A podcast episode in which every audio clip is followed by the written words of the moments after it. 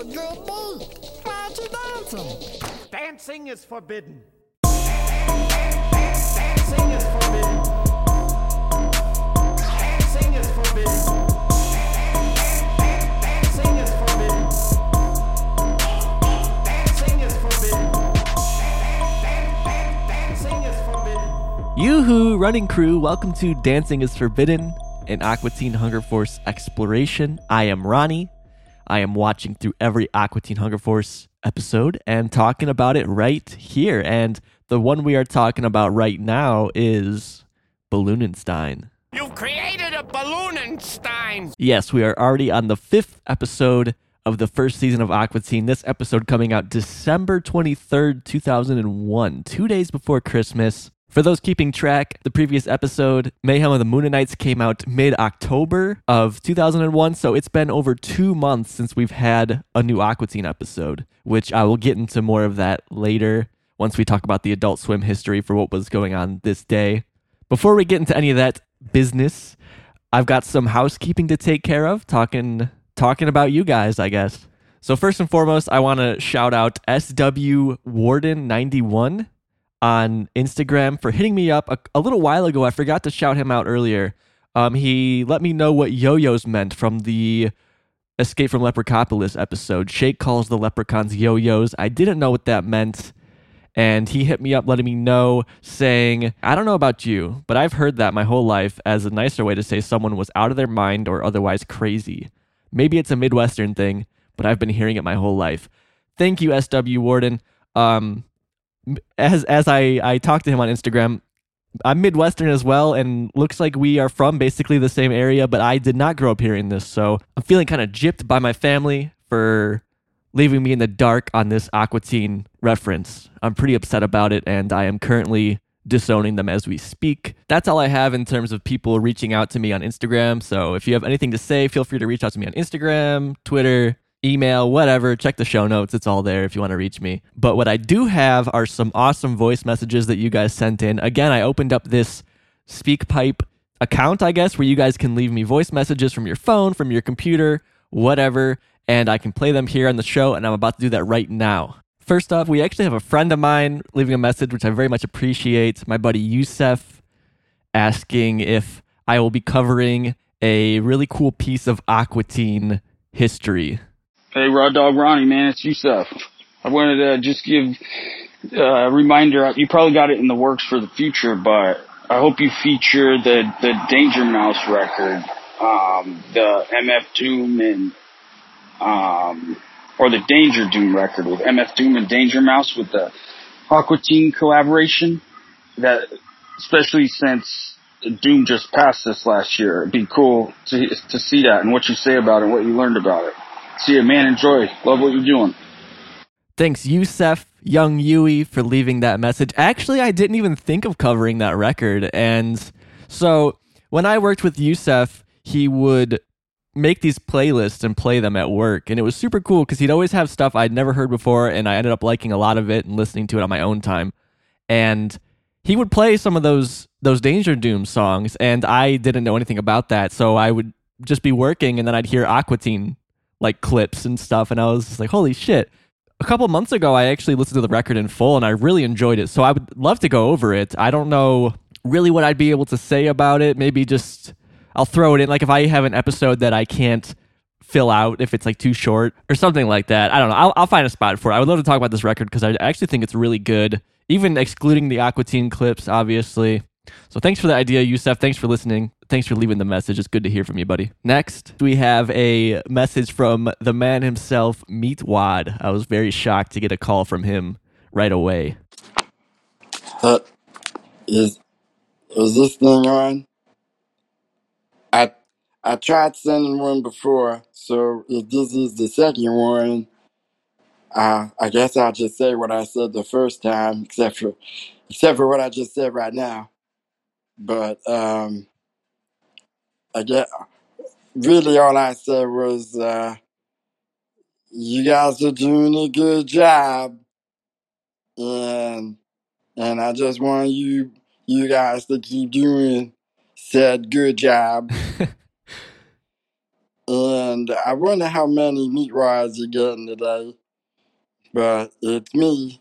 It's the real one, or just some other guy doing doing this thing. But you guys, you guys are doing a good job. So keep on, keep on, keeping on, or or keep on trucking, whichever one you want to use. Is this a contest? If it is, I'm just doing it for fun. But either way, you guys are doing a good job. All right, thank you, Eddie B, for this fantastic meat wad impression. I cannot do a meat wad whatsoever. I've tried and I have failed every single time. It's very difficult. So I appreciate that message. Actually, uh, you were the only meat wad I got, and the ol- the only character impersonation. So look at that, you won the contest. So I'll be in contact with you soon for your uh, ten thousand dollar prize. All right, and then lastly we have I'm sorry I'm not completely sure how to pronounce this uh, Yosarian with his Aqua Teen Hunger Force origin story, which I really love this and I hope you guys enjoy it as well. Here it is. All right, here is my secret origin with Aqua Teen. My brother in, I want to say 02 or 03, when the second season of Aqua Teen came out on DVD, well, he was in high school and he came to stay at my place for the weekend to just chill with his big brother. And he insisted that we go out and buy Aqua Teen 1 and 2 and Sealab 2021 Season 1. We watched, and he was like, You got to see these. So we watched the very first episode of each one, and I loved Sealab more than I liked Aqua Teen. I was like, uh, okay with Aqua Teen. So naturally, he's like, well, let's go get some beer and we'll figure it out. So we went out and got some beer. We watched all of Sealab. And then he's like, I'm telling you, you got to watch Aqua Teen. So we watched season one and two of Aqua Teen in like one night. And I was like, okay, I think I'm in love with Aqua Teen Hunger Force 2. And uh, since then, I knew I was going to lose sleep watching it. I knew I'd stay up late, which I did. And uh, side note to that, I can claim that I saw Aqua Teen Hunger Force colon movie film for theaters in theaters twice. Friday afternoon and Sunday morning, and then it was gone from theaters after that. So, just want to say big ups, love the podcast, and that is the secret origin of an old fart in his 40s who still watches Aqua Teen on repeat. Deuces, gooses, keep your booty hole looses. Thank you so much, Yosarian, for that. I loved it so much. I love hearing that. And if anybody else would like to share their secret origin story with Aqua Teen, please feel free to do so. Especially people who were kind of there like early. Like I only became a fan in 2004, so I wasn't really there at the ground floor. But super sick that Yosarian got to see the movie in theaters twice. For some reason, I mentioned it in the trailer for this show, but around this time I wasn't as into Aqua Teen anymore, and I didn't see it in the in the theaters, and I have no recollection of it even being announced or anything like that. So I was just so out of the loop that I missed out, and I regret it. I'll get into it later because I do plan to cover the movie at some point, somehow, because that'll be a really fucking long podcast. But the first time I saw it, which was at uh, my then girlfriend's house, I actually didn't like it. I think this might have been 2008. I don't remember why. I just didn't like it. But on rewatching it, I, I ended up loving it. So if I could have seen it in theaters, maybe that would have been different with other people who like the show laughing with you. Probably a great experience. So, yes, thank you guys so, so much for your voice messages. I loved how diverse everything was. Keep them coming.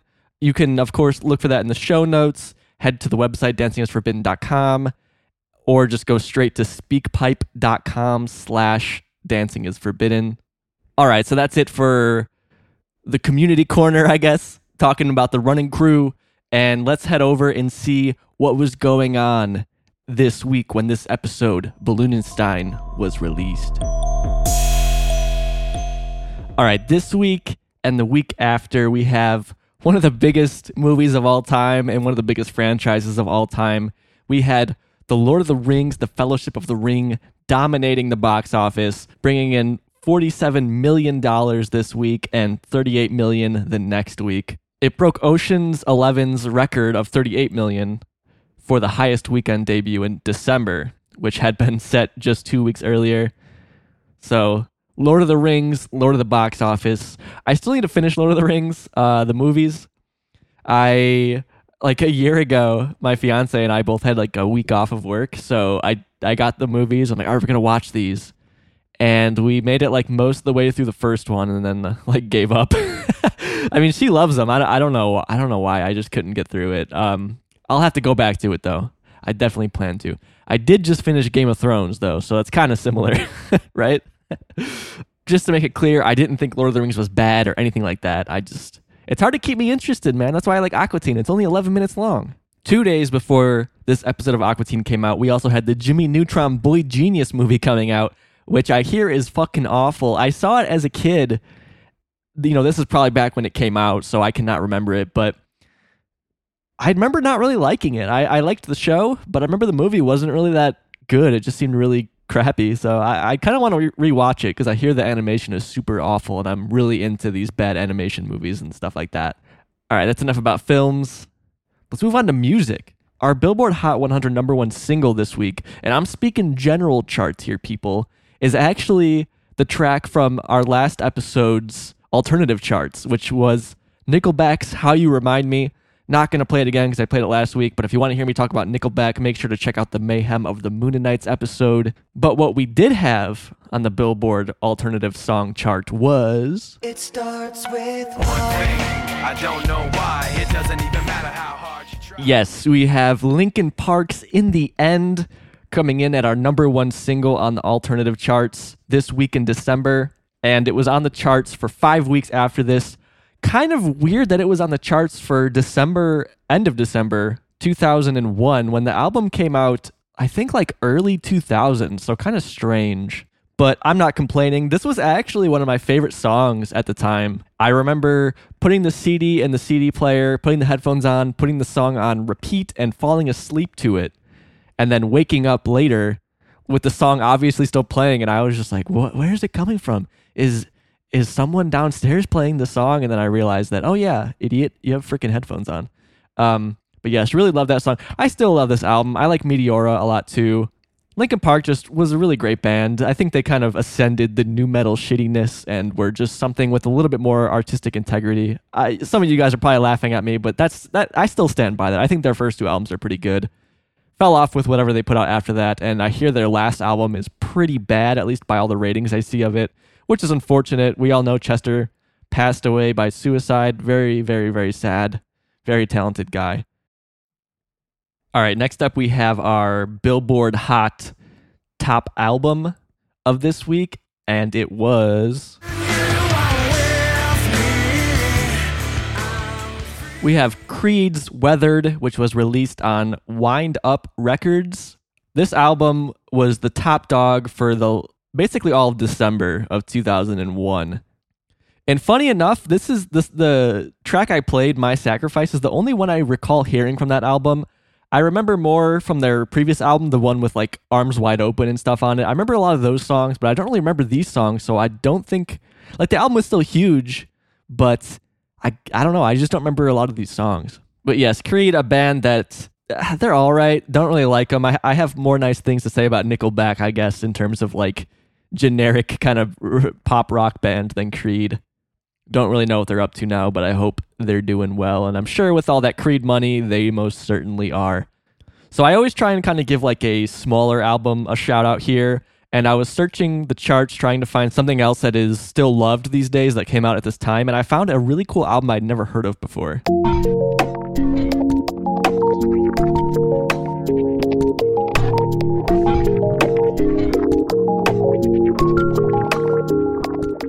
We have I don't know how to pronounce this. I think it's Ilkae. It's I L K A E.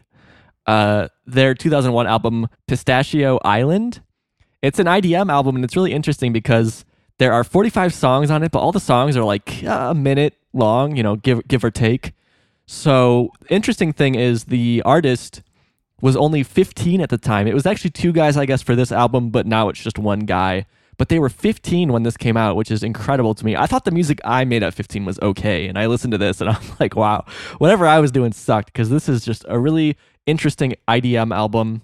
And really cool that the on, on the back of the album it says like the artist recommends you listen to this on shuffle mode. So it's not even like, oh, you have to listen from start to finish. It's just, hey man, put it on, shuffle it up, have a good time. I, I had this on in that fashion while I was grocery shopping today, and it provided a beautiful backdrop. So yes, Ilkae's Pistachio Island. Give it a listen. It's really, really interesting.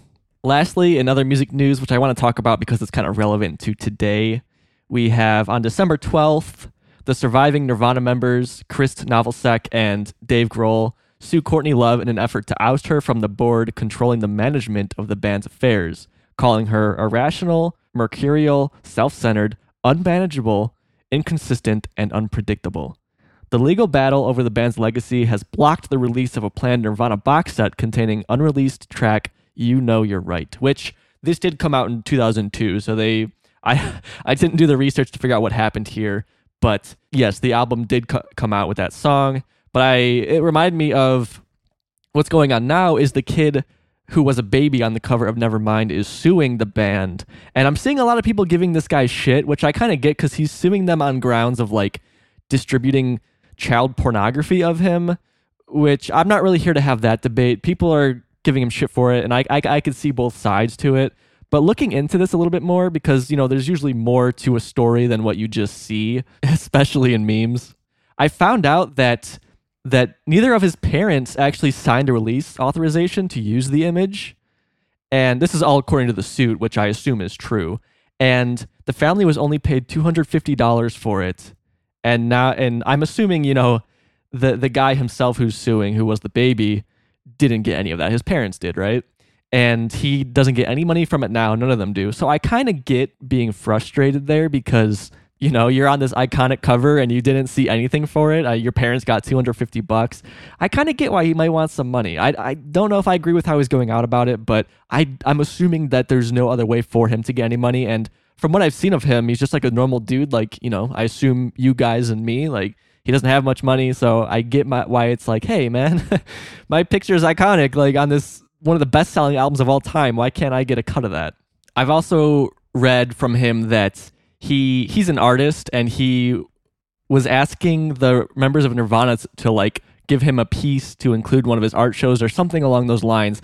And he never even could get through to them. He would just, you know, be directed to their manager or to their lawyers or something. And I, I get being frustrated, right? Like you're a part of this iconic cover for these guys and they won't even talk to you directly and say no. They'll just redirect you to somebody else. But yes, we'll see how this suit plays out. But I definitely understand his frustration. Okay, enough of this music business. Let's head over to video games on this week in 2001 the last week of 2001, we had not not a huge week for games because you know most games come out in November so that you can buy them before Christmas, not two days before Christmas, because at that point people are probably done Christmas shopping. Not me, I wait till the last second, but most responsible adults and parents probably are done by now. Because of that, I just want to shout out that in late November 2001, we had Super Smash Bros. Melee come out on the GameCube. I am not a big Smash player. I vaguely know the controls, but I know Smash is huge. Everyone loves it. I wish I could get on that train, but I just can't. But what we did have coming out in December was Jak and Daxter's The Precursor Legacy on PlayStation 2, which has really good reviews, and Super Mario World, Super Mario World Advance 2 came out on the Game Boy Advance, which you know wasn't a new game, but it was being ported to the Game Boy Advance. I assume with extra features and stuff like that. So yeah, that's it. Not a whole lot of video game news this week because obviously this was right, you know, two days before Christmas. They're not releasing any games that close to Christmas, man. They're shipping them back in November so they can get under these Christmas trees as soon as possible. That leads us to this week in Adult Swim. What else was going on this night on Adult Swim? Because they weren't just showing Aqua Teen. So, as I said at the top of this episode, Aqua Teen hadn't had a new episode in over two months. So, because of that, Aqua Teen was cycled in and out of the Adult Swim schedule. On weeks where it wasn't being shown, which if it was, they were showing reruns, they were swapping it out with new episodes of The Brak Show. But because it was out this week, there was no new Brak Show. We had two episodes of home movies, both from the first season. So I yeah, I don't think season two had premiered yet. For those who don't know, home movies first premiered, I believe, on UPN and then it was canceled after a few episodes. Adult Swim picked it up and then aired the rest of the season that wasn't aired, and then went back and aired the original first few episodes. So yes, th- these were just reruns of the first season, and I think yeah, I think the second season comes out in 2002, which Adult Swim did finance and everything like that. After that, we had this episode of Aqua Teen Balloonenstein, which was one of the only few new episodes this week on Adult Swim. After that, we had episode Waking Quinn of Sealab 2021 two episodes of Space Ghost, which were The Justice Hole and Pilot, and then two episodes of Cowboy Bebop, Heavy Metal Queen, which was a rerun, and then Waltz for Venus, which was new. Again, with the caveat, these episodes came out years earlier in Japan, but these were the first time they were airing in English, to my knowledge, anyways. I think that's a correct statement. So, yeah, same as we basically have always seen. We have home movies. Let me mention those episodes real quick Method of Acting and Life Through a Fisheye Lens, because I didn't mention the titles earlier. Aqua Teen, Sea Lab, Space Ghost, Cowboy Bebop. Pretty standard affair. All right, so that's it for this week in December, December 23rd, 2001. Let's check out what's going on with these Aqua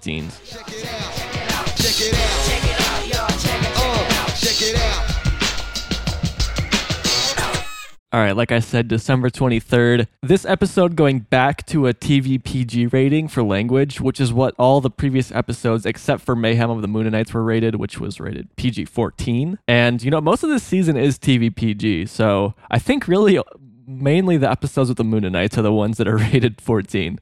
No TVM episodes this season, of course. As we are used to, we open to a Dr. Weird skit, this time directly relating to the episode, like the first three episodes did. Again, Mayhem of the Mooninites changed things up a bit and really just had the Mooninite ship shown at the very end of that clip. It really had nothing to do with what was going on in the clip, which was in itself kind of just strange, just Dr. Weird rocking out on a guitar. This time, we have Dr. Weird unveiling his newest invention, which is a vortex that as soon as the garage door opens, it just sucks them up and that's it. And you know, I don't want to play this clip, but I just I have to because C. Martin Croker's acting is just so great. I, I, I can't I can't not show it to you. I just I I can't not give it to you. It's too good. Here you go. Gentlemen, feast your eyes. What the hell? Feast! Damn it! That's literally it, but A plus. I love it. According to the captions, Dr. Weird says, phase down, damn it. I guess just sci-fi talk, right? I don't really know what that would pertain to. According to the Aqua Teen Hunger Force fandom wiki, the footage of the black hole was recycled from the early 90s Hanna-Barbera series SWAT Kats. In that series, it was the villain Pastmaster's time portal. So, this show absolutely no stranger to borrowing SWAT Kat material. As I've said before, it's the background that you see outside of Dr. Weird's lab like when you're inside of it looking out the rabbit hole, that's that's from the same show. And there have been other like miscellaneous things I've pointed out in previous episodes that they have taken assets from, or rather are assets taken from SWAT Kats. But yeah, very short clip. And we go directly to Carl enjoying his new tricked out pool. It's looking good. This pool has flames painted on the side, gold trim, and a gold ladder, and neon outlining the rim of the pool. I love the juxtaposition between that like tricked out pool and then Carl's house, which is kind of grimy and like the outside the window there are like shades over it or what I don't know what you would call that, but it's it's just really dingy looking. But you have this super nice, immaculate pool. Yeah, we have Carl just sitting there enjoying it. Oh, sweet, sweet nectar. It's like my pool is tearing ass around the backyard, but it's staying still. Still waters run deep. Yeah, Carl, sweet. That is tricked out, my friend. Turbo. Very sweet. You stay away from it, because you are weird. Carl very proud as he should be, and then yeah, Shake runs in. He's trying to act also like they're buddies. Like, oh yeah, this is great, man.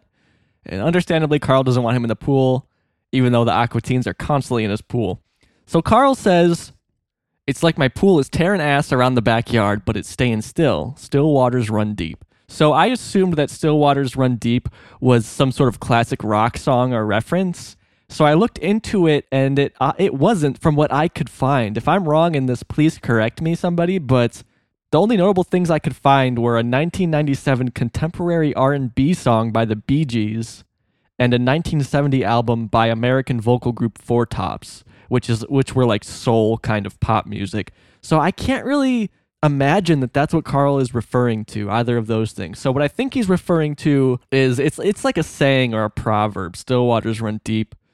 It's a proverb of Latin origin, now commonly taken to mean that a placid exterior hides a passionate or subtle nature, which basically means like people who are quiet or shy are often very intelligent and interesting. That that kind of like something to that effect. So yeah, would would love to ask the writers if if I'm correct in that. I assume it is because I couldn't find anything else. But yeah, I I love Carl's reasoning for why he doesn't want Shake to go by the pool is because he is weird. I think a more fair reasoning would be because Shake's a fucking asshole and doesn't respect Carl's property or his pool. But hey, it's Carl's pool. He can use whatever reasoning he wants. I want to point out this is kind of like the first time we see modern Carl. At least in this like long of a scene. Up until now, we've basically only seen him in little spurts. So to open with him is something really new in that he isn't just he isn't just agonizing over whatever the monster did or something bad happening to him. This is just him enjoying himself and going on this monologue that is very reminiscent of Carl we're used to. For example, in Escape from Leprechaupolis, he does go on a monologue there, how he wants to go and get a Hot Rod magazine because there's girls with boobs in there. But I don't know, this just feels more Carl to me. And I suppose in Bus of the Undead, he gives like a a stern talking to to the Aqua Teens, which is funny, but I don't know. This to me is just more of his character shining through than just being angry. Because up until now, all he's really been is angry. But unfortunately, it doesn't last long because Shake does come up and bother him, and then out of nowhere, the vortex we saw in the Doctor Weird skit just opens up in the sky. It sucks up all the water out of Carl's pool instantly, and then Carl is hanging onto the pool obviously trying not to get sucked in. Somehow Shake isn't getting sucked up, and then Frylock comes to help. He doesn't get sucked up either, but poor Carl is uh, hanging on for dear life. Oh, and real quick before I start this clip, you'll notice the music playing. There's like a weird percussion in the background, and I honestly thought that I had Spotify playing in the background or a tab was playing audio because it, it doesn't feel synced at all with the main string music that's playing. So kind of listen to the background music here if you can and see what I'm talking about. It just it sounds odd. Oh, what did you do? You just tried to get into my Oh my pool. god, what? Yeah, I know, the water, it's all gone. Someone get over here and help me. Shake, get the hose. I got it. Let's hit the water. It's the blue knob. Oh, God. Ah, you're using it for that. Hurry up. This pool is bone dry. What are you talking about? I'm Hang about on to tight to that end, and whatever you do, do not let go. Just go. I've got you. Grab my potatoes, Carl. Well, why not? Okay, reel me in, Shake. Shake! Yeah, those gutters aren't tacked on yet. Shake! God! Shake tasked with holding the garden hose that Frylock had tied around himself to try and get Carl, and he just ties it to the gutters and then leaves. He's just gone. so Frylock and Carl get sucked in to the vortex.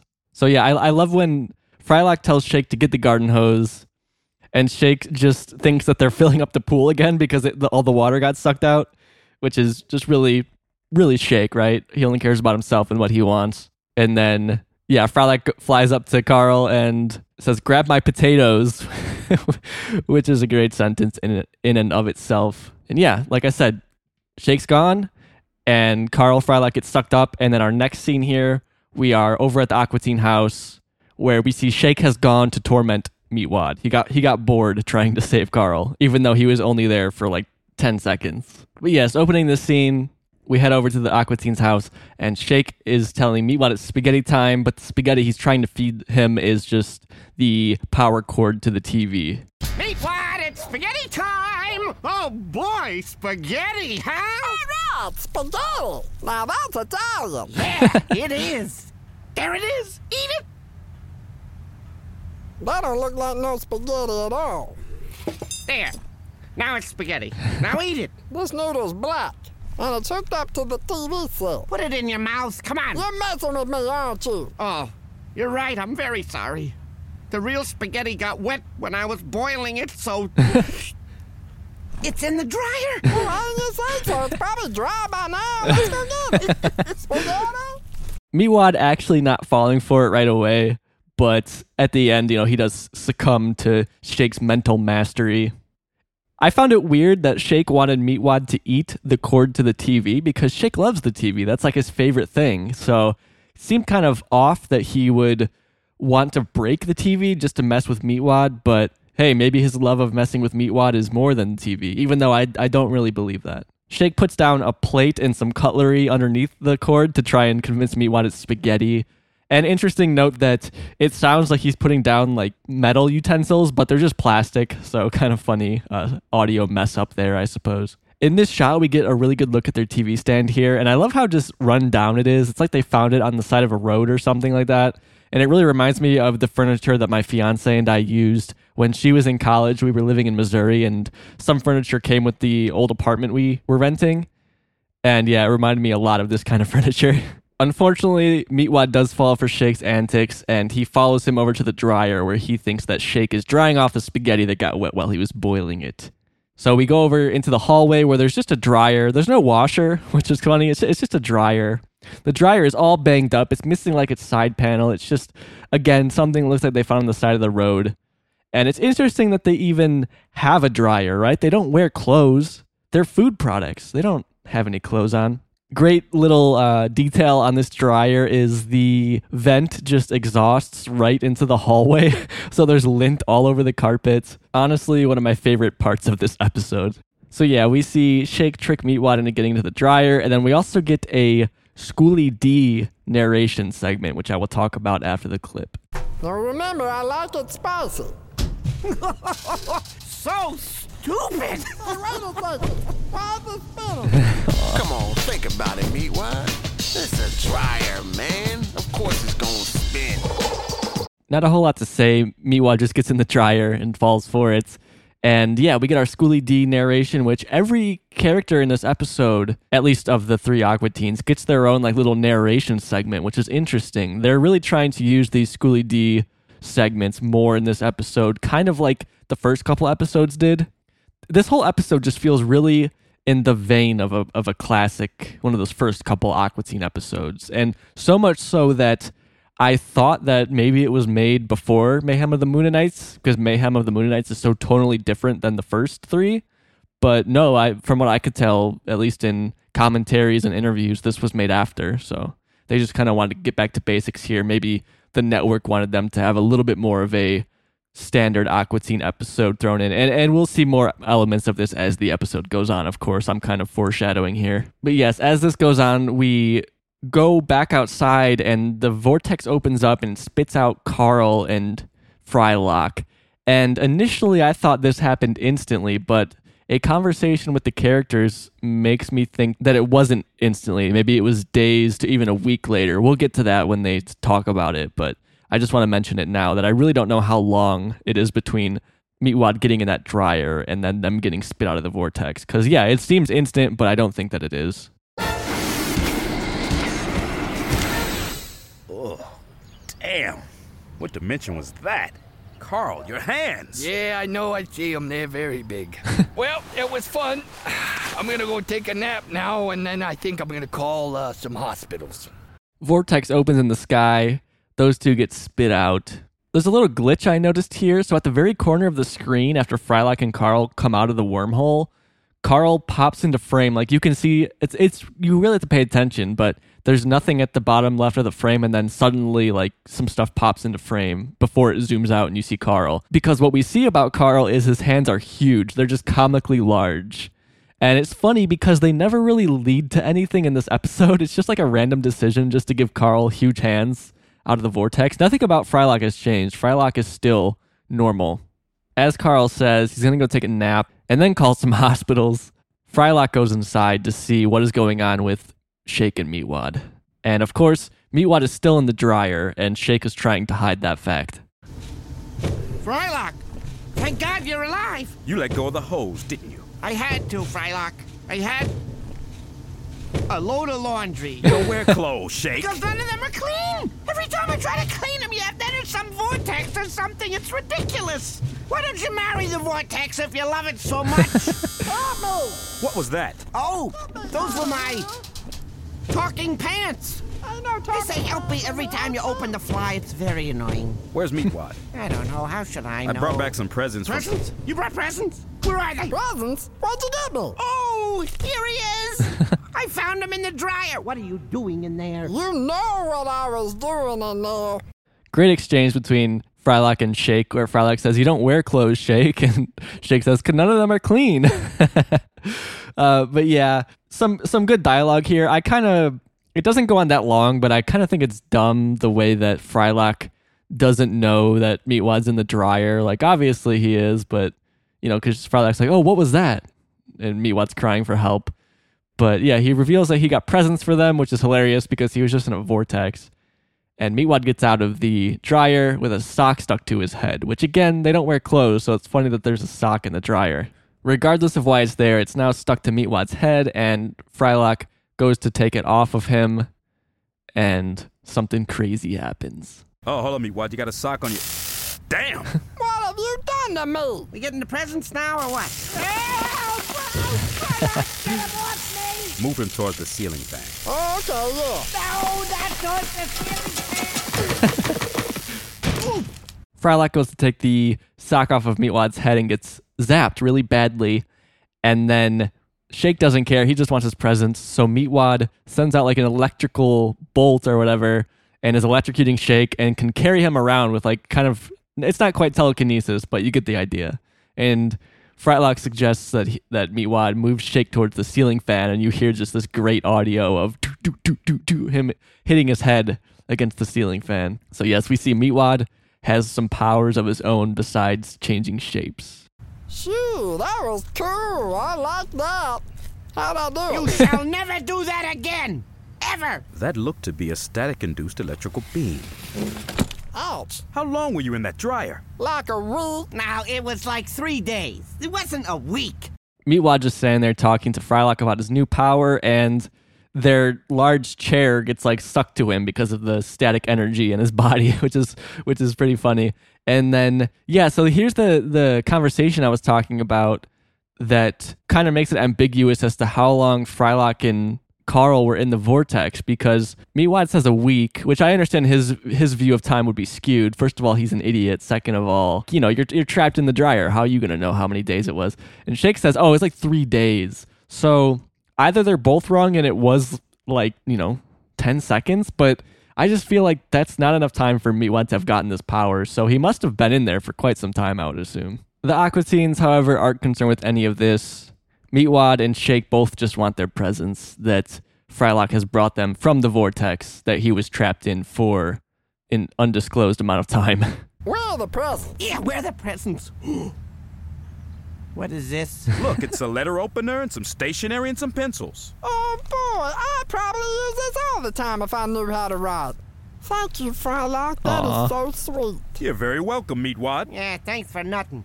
Hey, Frylock, can I get an education with all this? Teachers don't want to come over here. No, wait! Damn, Shake. Man, that's got to hurt. the present, it turns out, is just like stationery. It's literally just some pieces of paper and pencils and a pen and a letter opener. I mean, hey, it's it's better than nothing. It's thoughtful of Frylock to think about them, but it is kind of a crappy gift. but still, you know, Meatwad is so sweet about it. Melts my heart how thankful he is to Frylock for getting that for him, even though he can't use it. But he, he can still draw, you know, he still has some use for it. There's a zoom in on Meatwad during this little scene where he's talking, and you can just see how low res their chair is. It's pretty funny. Also, a great bit with the chair of of when Frylock is unveiling the gift before they know what it is. Shake jumps onto the chair. He's like all excited. Yeah, it's very cute how Meatwad wants an education. He asks if he can get one, and then Shake just belittles him and berates him about it, saying no one wants to teach you. So Meatwad electrocutes Shake again, which you think Shake would have known better, but he is stupid, so it makes sense. And finally, we see Meatwad get some real revenge here. He can actually hurt Shake the way that he's always hurt him. And then, yeah, a, a Schooly D narration, this time for Shake. After this, we get like an interesting visual transition that we don't normally get, just to kind of let us know that it's either the next day or it's just later that day. But um, yeah, it's like an outside transition. Then we're inside, and we see Meatwad is watching sock puppets on the TV, and he's calling for Shake because now that Meatwad has this power, Shake is doing his bidding, and rightfully so. Shake, where is my popsicle? Please, wait a I second. I require a popsicle every 15 minutes. You obviously did not read the memo. Is this your memo? I don't even know what this is. no! You sicken me with your lies. Make it so right away. Make me so. Please do not insult what little intelligence I have. I need it now. Then I'll go to the store, please, sir. Yes, you will. Now, what is the magic word, bitch? Please let me go to the store and get popsicles for you. Thank you, sire. That's right. You better run, boy. And bring back some chocolate syrup, too. or your fate is sealed. Meatwad just getting power hungry, which is, I mean, hey, I can't blame him, right? You know, Shake has always been shitty to him. So the memo that Meatwad left was just a drawing of a mouse. So, you know, in Shake's defense, how was he supposed to know what that meant? I'm surprised here that Meatwad says bitch, and I guess in 2001 that only yielded a PG rating. I figured it'd be PG 14 for that alone, but I guess not. Yeah, you heard Meatwad electrocuting Shake, holding him up against the wall. And something I just noticed while watching this back for this recording is that you can kind of see like there's like a pixel of a sliver between the TV, I guess the front of the TV and like the rest of it. So you can actually see Shake through the TV a little bit being moved up and down. If if he wasn't being moved, I wouldn't have noticed it. But the fact that he's being moved, you can you can make out that there's something happening through this sliver of pixels on the TV. So kind of a fun little error there. Speaking of the TV, yeah, we opened to Meatwad watching it, and it's funny because he has like an angry look on his face. You think he'd be happy watching the show he liked. Maybe he's angry he doesn't have a popsicle yet, or maybe he's just angry with power. I don't know. But the sock puppets were done by John Breston, who was an editor on 49 episodes of Aqua Teen as well as the movie. He also worked on Space Ghost and The Brak Show around this period as a production assistant and went on to be a producer and animator on Matt Maiello's show 12 Ounce Mouse. So, yeah, John on the hand puppets there. And also, the, the music on the show that, that he's watching is kind of scary. It's like ominous music, which is strange because it's just sock puppets. Maybe it's supposed to be like a scary kids show. I don't know. Last but not least, I want to point out that the shock pattern that we see on Meatwad while he's using his power is actually pretty good. It looks pretty well done for how low budget the show is. But yes, in that clip, Shake runs off to go get popsicles for Meatwad, and he better get that chocolate syrup. And in this next scene, Meatwad is in Frylock's room wanting some attention. Hey, what you doing? Just doing a little day trading. I'm purchasing 150 shares of nothing. Well, that's good. You want to play clam digger? You just fried my hard drive. Oh, well. Hey, let's play freestyle. You don't need a computer for that. No, let's play get away from Frylock's expensive equipment and go outside so he can call his broker. How do we play that game? Frylock just trying to make some money. I guess this is one of the ways that he makes money for them is in the stock market. And Meatwad doesn't like that, so he fries Frylock's computer. An interesting bit, so he shoots a beam at the computer, and then you see on the wall there's like a some sort of shock mark, right? And I noticed it like it moves, it like animates, and it seems like it was intentional, but I don't really understand why. So definitely check that out when you watch this episode. The stain or whatever on the wall that moves around. Frylock, fed up, he picks up Meatwad, which you think would electrocute him, but it, it doesn't. He picks up Meatwad and just puts him outside, slams the door, like outside the house to go play. And really sad look on Meatwad's face. And this is exactly how I feel when my cats want to come in when I'm doing something in my computer room, I guess. And they've been better about it lately, but before they would crawl all over my stuff, all over my equipment. I have like music equipment, synthesizer, and stuff in here, and they'd want to crawl on it. And you know, you can't let them. You got to pick them up and put them outside. Say, no, I- am not putting them outside the house, but outside the door.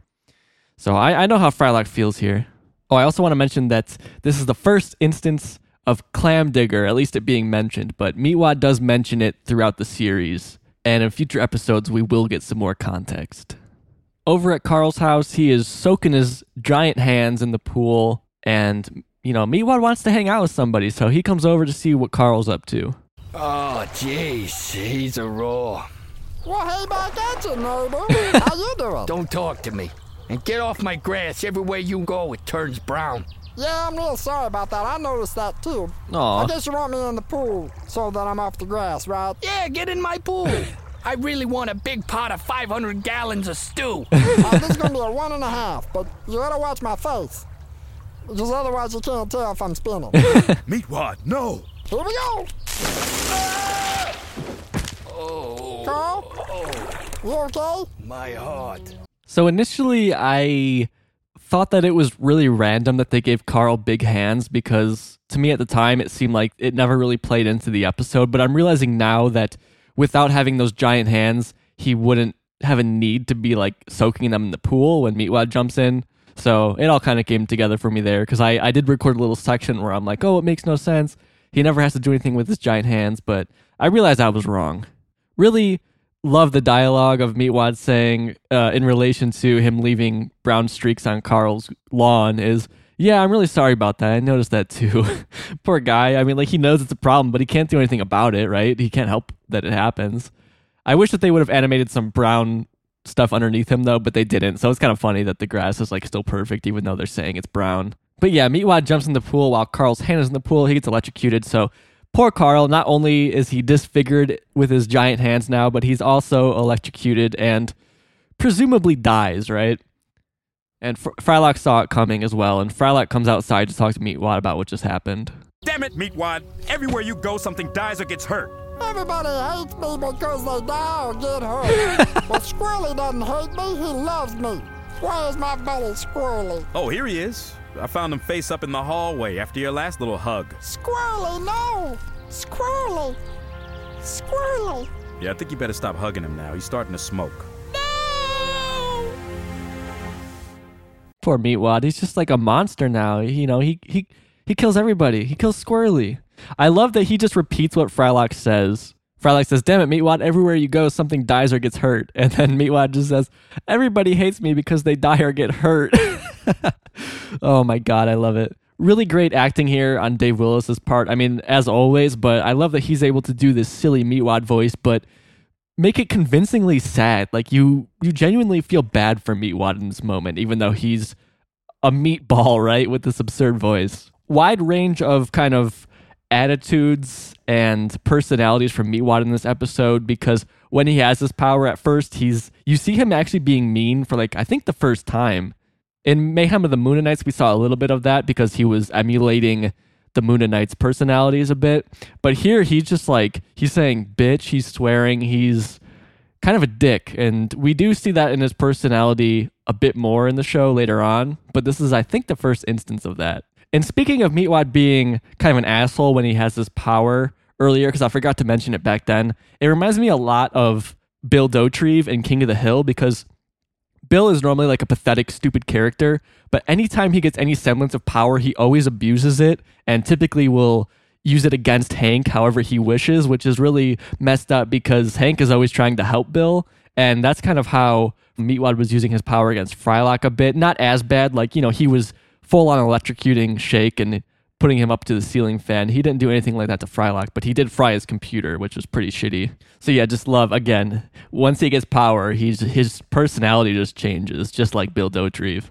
Also, this is our first instance of seeing Squirrely, who does come back later. You know, eventually Meatwad does get a group of friends, and this is kind of the first uh, inanimate toy object that he has. Even though this is it's not a toy, it's it's a squirrel. And I noticed um, under Squirrely's mouth, there's like some shadow. I think it was like a, a mistake they made while erasing around the image to make it like, you know, a, a, PNG, a transparent PNG where you could put it over a background and not have like a white border or a black border around it. I think they didn't erase everything because there's definitely some artifacting there underneath Squirrely's face. Anyways, in this next scene, we are in Frylock's room and they are trying to figure out what to do about Meatwad to get this power out of him. Get this power out of me, Frylock. Call a priest. Do what you have to do. But I need an exorcism. No, no, you don't need an exorcism. You need a balloonism. a balloonism? Man, what the hell you talking about, Frylock? Ain't no such thing. A balloonism, huh? Frylock reveals that Meatwad needs a balloonism to get the static electricity out of him. And then we cut to Frylock outside of Meatwad's room blowing up a balloon. Shake kind of walks up and is just like looking at him like it's weird. You know, it's supposed to be like kind of like a sexual innuendo joke, I guess.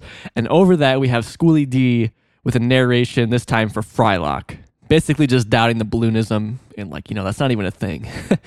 Frylock has finished blowing up the balloon, and in this next clip, we are in Meatwad's room and he is explaining to Meatwad how to perform the balloonism. Now just rub this up and down your body slowly so it will absorb the electricity. Yeah, um, can I have a little privacy? Oh, oh sure, of course. Will this hurt him? It shouldn't. Then why are we doing it? Yeah, uh, Meatwad wants a little privacy. I mean, the joke here is the balloon looks like a dick, right? So he's uncomfortable doing it. And Shake is confused as to why they're even doing anything if it's not going to hurt Meatwad, which, you know, typical Shake. That's what you would expect him to ask. However, Meatwad has to call Frylock back into the room. Frylock, I'm just, I'm just not feeling it here. Here, let me see it. Oh, look, it's squirrely. Oh, all right, squirrely. Y'all step out now. I think I got this covered. So yeah, Frylock comes in, twists the balloon into a squirrel. Somehow there's already like a face drawn on it and everything. Very cute. And Meatwad can take it from here. He's used to hugging squirrels. He's used to cuddling squirrely. No problem at all. Unfortunately, though, it doesn't stay that easy. Meatwad is cuddling the balloon, and it gets larger and larger, so large that it appears outside and it is just huge. So they go outside. Frylock tries to destroy it, but he just makes it larger as he shoots it with his laser eyes. The second, and I mean the very second that he is out of that power, I am gonna beat his brains so far into nothing, sire!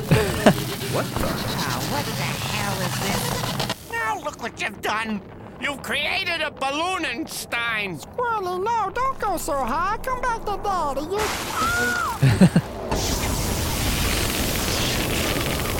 Damn, he's feeding on my energy. You don't even know what you're doing, do you? We need to pop it, Shake. All right, here's the plan. Got the letter opener and pencils and load them in my straw. All right, so yeah, um, the problem is it's so large that it, it, it is shooting electricity of its own now, so that's why they have to take it out. Just really funny the way that it's getting larger in Meatwad's room, and then it just appears outside, right? Like it doesn't really make sense because it never, it didn't, they didn't show it breaking through the wall, they didn't show it going out the window.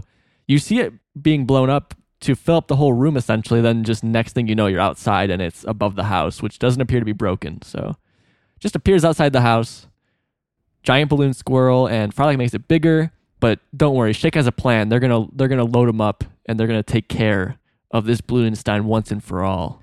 Before I move on to the next clip, uh, check out Meatwad's face as the Balloonstein shoots electricity at him. At first he's scared, but then he just goes back to smiling. So I think just the animators didn't want to do anything else. They just like put him back into his default smile mode. I think it's kind of kind of like an error of sorts. Pretty funny. But yes, we get like a cool kind of electrical transition between between Master Shake saying to load him up and then this next scene here where Master Shake is loaded up. He's ready to presumably shoot Balloonenstein and take him out. All right, am I loaded? Am I ready to go? They're all in there, right? Yeah, let her rip.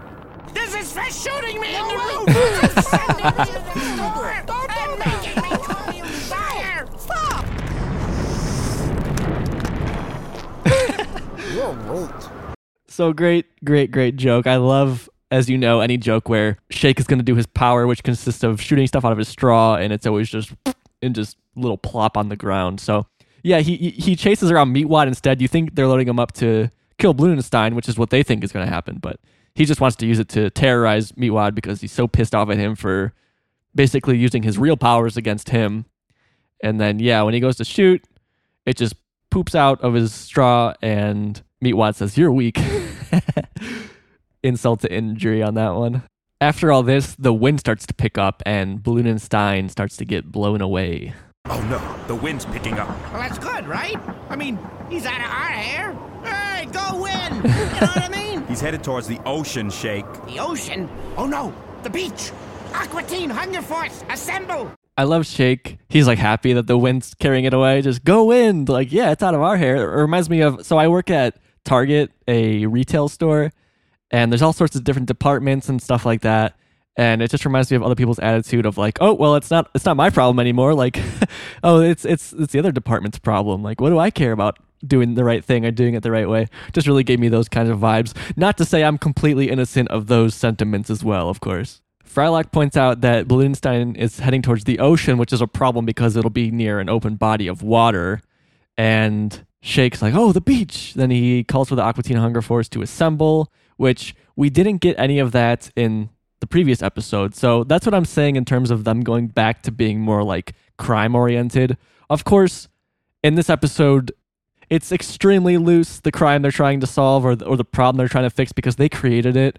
You know, we did have the vortex, but that didn't directly lead to the problem of the episode. I guess it did indirectly, in that Frylock was taken away, which allowed Shake to keep Meatwad in the dryer for however much time, which gave Meatwad his electricity powers, which then were transferred onto Balloonenstein. So it's like this whole convoluted way from Dr. Weird's creation to the Aqua Teens having to solve this problem.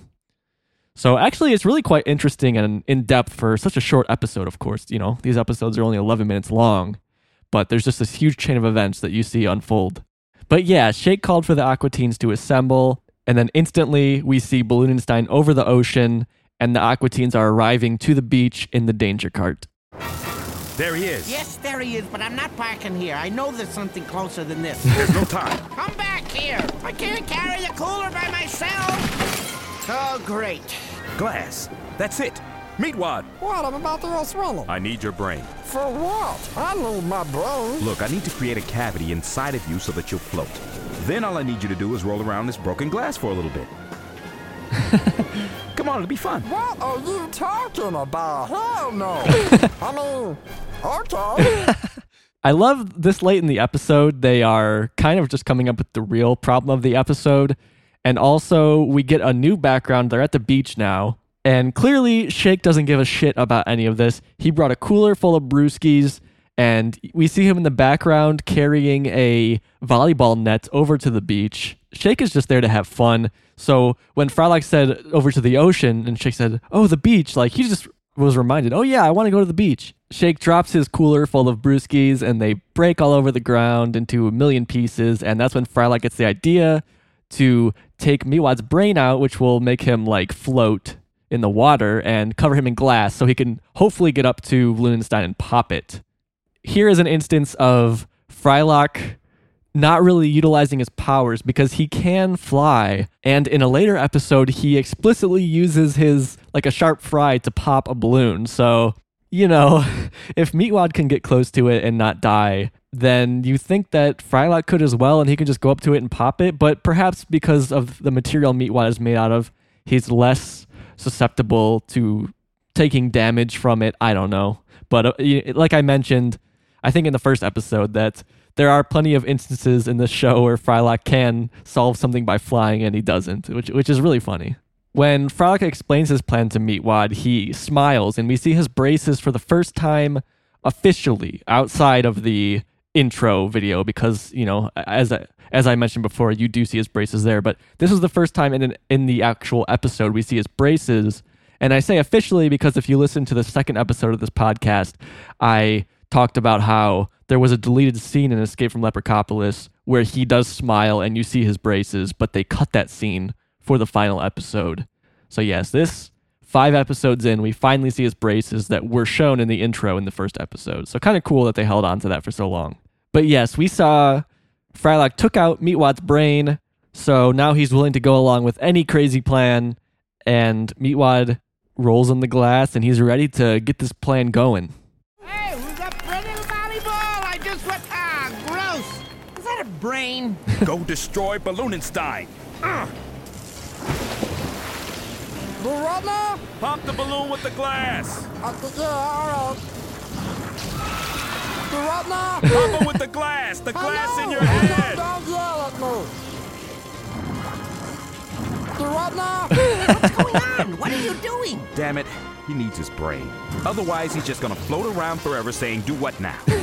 Well, guess what? He's not getting it back because it is now the nerve center for the city of the future. Los Brangeles! Frylock, they use starfish for money.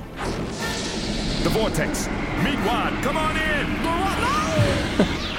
oh no, it just took Meatwad. Ooh, you almost stepped on the mall. two great visual gags here with Shake. So first, he asked them if they want to play volleyball, and you see the net he set up. It's just not set up right at all. It's just all messed up, which is really funny. And then towards the end of the clip, he talks about Los Brangeles, which he really quickly apparently, because he was just over by the volleyball pit, he built a sandcastle city with a brain on the top of it with Meatwad's brain. This being the first time we've seen Meatwad's brain, he has talked about taking it out in a previous episode, but this is the first time we see it, and we do see it again later in the show. I want to mention at the beginning of the clip, another visual thing is there's a boat in the water and it gets struck by Balloonstein's electricity, which is now going just all over the place and instantly sinks it. Iconic moment with Meatwad, just do what now? Just oh my god, just hilarious. He just keeps going on. And then Frylock gets angry, and Meatwad's like, "Don't yell at me, I know." but then he just keeps asking, "Do what now?" And the vortex reappears, sucks up Balloonenstein, and then sucks up Meatwad as well. And Shake doesn't really care because that's when he starts talking about Los Brangeles. This leads us to yet another Schooly D narration section. You know, there's so many in this episode, so I'm just playing them all because they clearly thought them out and included them for a reason. They kind of really tie the story together, I think. Damn, look at these boys. They crazy in the mug, man. What? That sound, Frylock exploding Los Brangeles, and the explosion serves as the transition into the next scene where they are yet again we're five for five debriefing in the pool it's just frylock and shake and they are praying or at least they're supposed to be praying for meatwad who is presumed dead And thank you, Lord, for giving me the power and the intelligence to open the sky with my mind and save everyone from danger. Amen. the end. What about Meatwad? What about him? He's gone. Look, we got his brain. We'll just make another one somehow. Uh huh. Don't make me open the sky again. Because I will do it if you anger Okay, me. okay. Okay. Let's just have a moment of silence for Meatwad. Carl, bow your head. okay so carl charred up still laying on the ground um, from when meatwad electrocuted him earlier in the episode which was quite a while ago. So again we think carl is dead here right? He's still in the same spot. And apparently the aqua teens didn't care enough to like even see if he was okay or talking or anything. Shake leading the prayer and really he just makes the prayer about how he opened the sky himself. Like he created the vortex which obviously isn't true but you know he wants to have a cool power too and he thinks that highly of himself before their moment of silence can happen you know it wouldn't be an aqua teen hunger force episode if they didn't take the last eight seconds to do something totally crazy and hey this is an aqua teen hunger force episode man that's what they're about to do Where are my popsicles? Damn. Is that you, God? Frylock, get away from the pool. Oh, hell. Can opener. we we hear the vortex open up. We don't see it because Meatwad coming out of it would probably be hard to animate, but we hear the vortex in the distance, and then a giant, gargantuan attack on Titan sized Meatwad rolls over to the pool and tells Frylock to get out of the pool. And we assume he jumps in and kills Shake, right? I feel like Carey Means voice acting on that aw hell line, um, kind of weird. It seems like really casual for what's about to happen, but still really funny and a great ending to honestly a great episode. Uh, I'll just go into my thoughts on this episode now. My initial recollection of this episode was that I didn't really like it, but upon watching it, you know, for this podcast, watching it a few times, delving into it, it's actually a really strong episode. And I think probably the strongest yet. I have to say, I like how it incorporates their detective kind of element, you know, loosely, but it incorporates it, unlike the Mayhem of the Mooninites episode where it's just not there at all.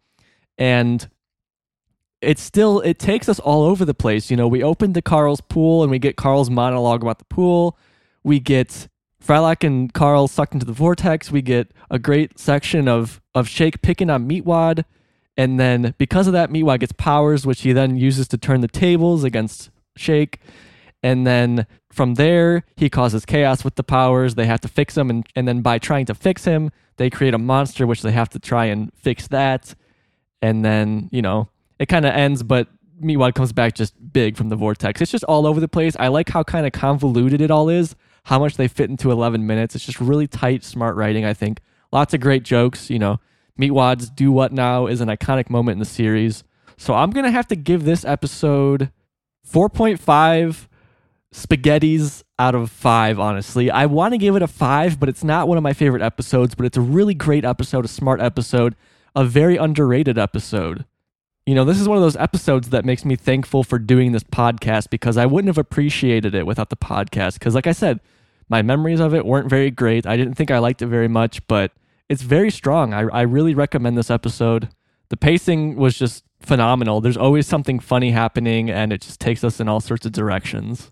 Also, great gags with Carl's pool being tricked out and Frylock giving Shake and Meatwad a gift from the Vortex, which was just stationary. But all right, before I wrap up here, I said last week I would talk about the outro here, which I will do again because it shouldn't take long. Of course, Mayhem of the Mooninites had a different outro of the, you know, check it out now, the Mooninite Death March, I believe it's called. And this is just the standard outro. And up until this point, the outro visuals, or at least like the credits, are just names written in white over black, right? There's really nothing. And in the next episode, thanks to voice message from Carson Ibera, I know that that is when they introduced the visual background. So we'll talk about that the visual side of that in the next episode. But yeah, now I'll tackle the audio, which there isn't much to say, right? So listed in the credits for the music department, we have Eric Horvitz as music mixer, musician, additional instruments, Schooly D as composer, theme music performer, theme song, and Terry Yerves as musician, live drums. So I don't entirely know like who composed this. I assume it was Schooly D, right? Because it said he did the theme music, and this outro theme is like just a play on the intro theme. So I, you know, I assume that Schooly D did it, right? I, I just thought he was a rapper. I guess he's a producer as well. This outro music classic, again, it's just a play on the on the intro theme. So we already know it's great. This is where they include the "Dancing is Forbidden" clip, which you know gave me the idea for the name for this podcast, for the theme song for this podcast if it wasn't for this outro, I don't think I would have really thought about Dancing is Forbidden because, you know, Shake says it really one time in the first episode. He does say it like all, like seasons later as a callback to the first episode, but yeah, you know, I I would have probably thought of something more renowned and something more associated with Aqua Teen, but because they play this at the end of every episode basically, it kind of cemented Dancing is Forbidden as an Aqua Teen quote or slogan or whatever. So yeah, guys, I'll I'll play that at the end of this episode. Let me just wrap up here. I want to mention just so you're not confused, I will also be playing the voice message from listener Carson Ibera. They go over some stuff from the next episode I'll be covering, Space Conflict from Beyond Pluto. So I'll play at the end of this one, so I'm not playing it in the next one because I'll be going over a lot of that myself. So it'll be a nice little teaser for you for what's to come next week. Yes, of course. Thanks, Carson, for sending that in and, and for all the great information that is included in that voice message. So, yeah, you'll hear that after the theme song. As for myself, thank you guys so much for listening. I can't believe how long this episode turned out. It seems like these episodes are getting longer and longer. I will try not to continue that trend. I'll try and keep them under an hour. You know, it's only an 11 minute episode. but yes, thank you for listening. Of course, if you want to get in contact, check the show notes, but you can head to dancingisforbidden.com. Hit me up on Twitter and Instagram at AquatinePod. As mentioned, I do use Instagram more and I will be doing some more polls and stuff on there. So if you like Instagram, then definitely check out my Instagram there. I'm posting memes on both of them, um, basically screenshots from my favorite moments from these episodes with the quotes. So people seem to be enjoying them, and I enjoy, you know, going through the episode and finding them. So it's a lot of fun. If you'd like to email me, it's dancingisforbidden at gmail.com. Of course, I would love more voicemails, more voice messages because I am out of them. I blew my load in this episode with all the great ones you guys sent me. So you can check the show notes for that as well. Or just head straight to speakpipe.com slash dancing is forbidden. Last but not least, if you enjoy the show, tell your friends about it. You know, post about it wherever. Um, tell your mom about it, your dad about it. Let me know what your dad thinks about it. I think that he might actually like it. So Yes, guys, thank you. Here is the the outro theme song rather, and then that will go into Carson's message.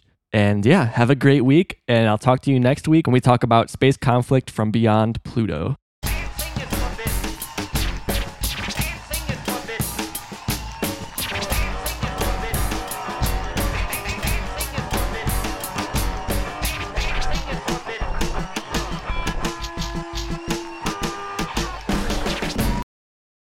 Hey, this is Carson Ibera. I just wanted to talk a little bit about uh, space conflict from beyond Pluto and the Plutonians. The Plutonians are really funny characters. I think they're a little underrated, but you know, you already have the Mooninites, who are a duo of aliens, and they're a lot more recognizable. Um, this was the first episode to air in 2002, and it was also the first episode with the regular credits, not the theme, but the background images of the credits. Um, Oglethorpe's voiced by Andy Merrill, who's a really important component in Adult Swim history. I don't think he gets a lot of the credit he deserves because he was the voice of Brak and Lokar on Space Ghost, and he was co-creator of the Brak Show, and he was a writer on Space Ghost and producer too. Um, uh, so yeah, the Plutonians are really funny. I love their dynamic, um, especially in this episode. This episode's really funny. Um, yeah, that's that's kind of it.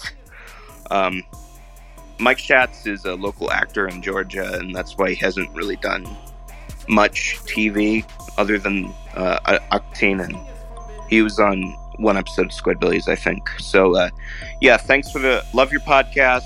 Thanks for opening this voicemail thing up, uh, and have a good day.